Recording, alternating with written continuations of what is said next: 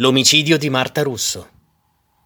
L'omicidio di Marta Russo, noto anche come delitto della Sapienza, avvenne all'interno della città universitaria della Sapienza di Roma il 9 maggio 1997, quando la ragazza studentessa 22enne di giurisprudenza fu ferita in maniera gravissima da un colpo di pistola e morì cinque giorni dopo in ospedale.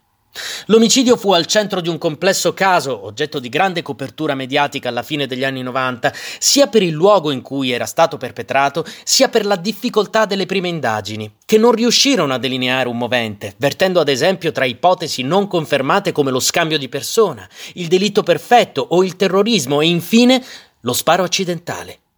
Nel 2003 fu condannato in via definitiva per il delitto, principalmente sulla base di una controversa testimonianza, un assistente universitario di filosofia del diritto, Giovanni Scattone, per omicidio colposo aggravato. Un suo collega, Salvatore Ferraro, fu condannato limitatamente al reato di favoreggiamento personale.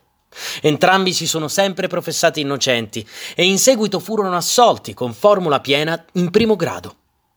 Il caso di Marta Russo ha finito negli anni per diventare uno dei misteri della cronaca nera italiana.